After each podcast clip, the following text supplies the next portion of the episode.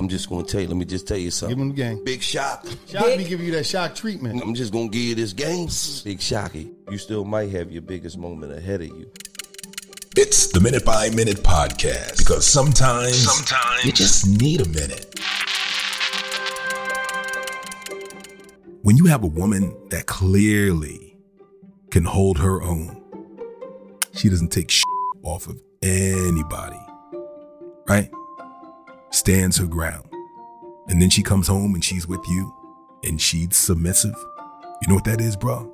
That's a gift. And don't ever take that gift for granted.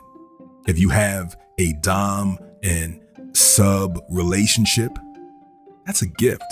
That's a gift that somebody can take back at any time. Nobody has to do anything.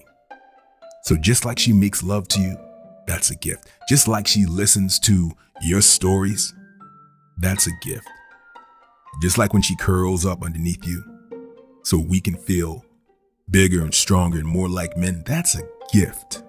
So remember, the next time you say to yourself, or say to your woman, or say to your girl, you need to be in your place and you need to be submissive.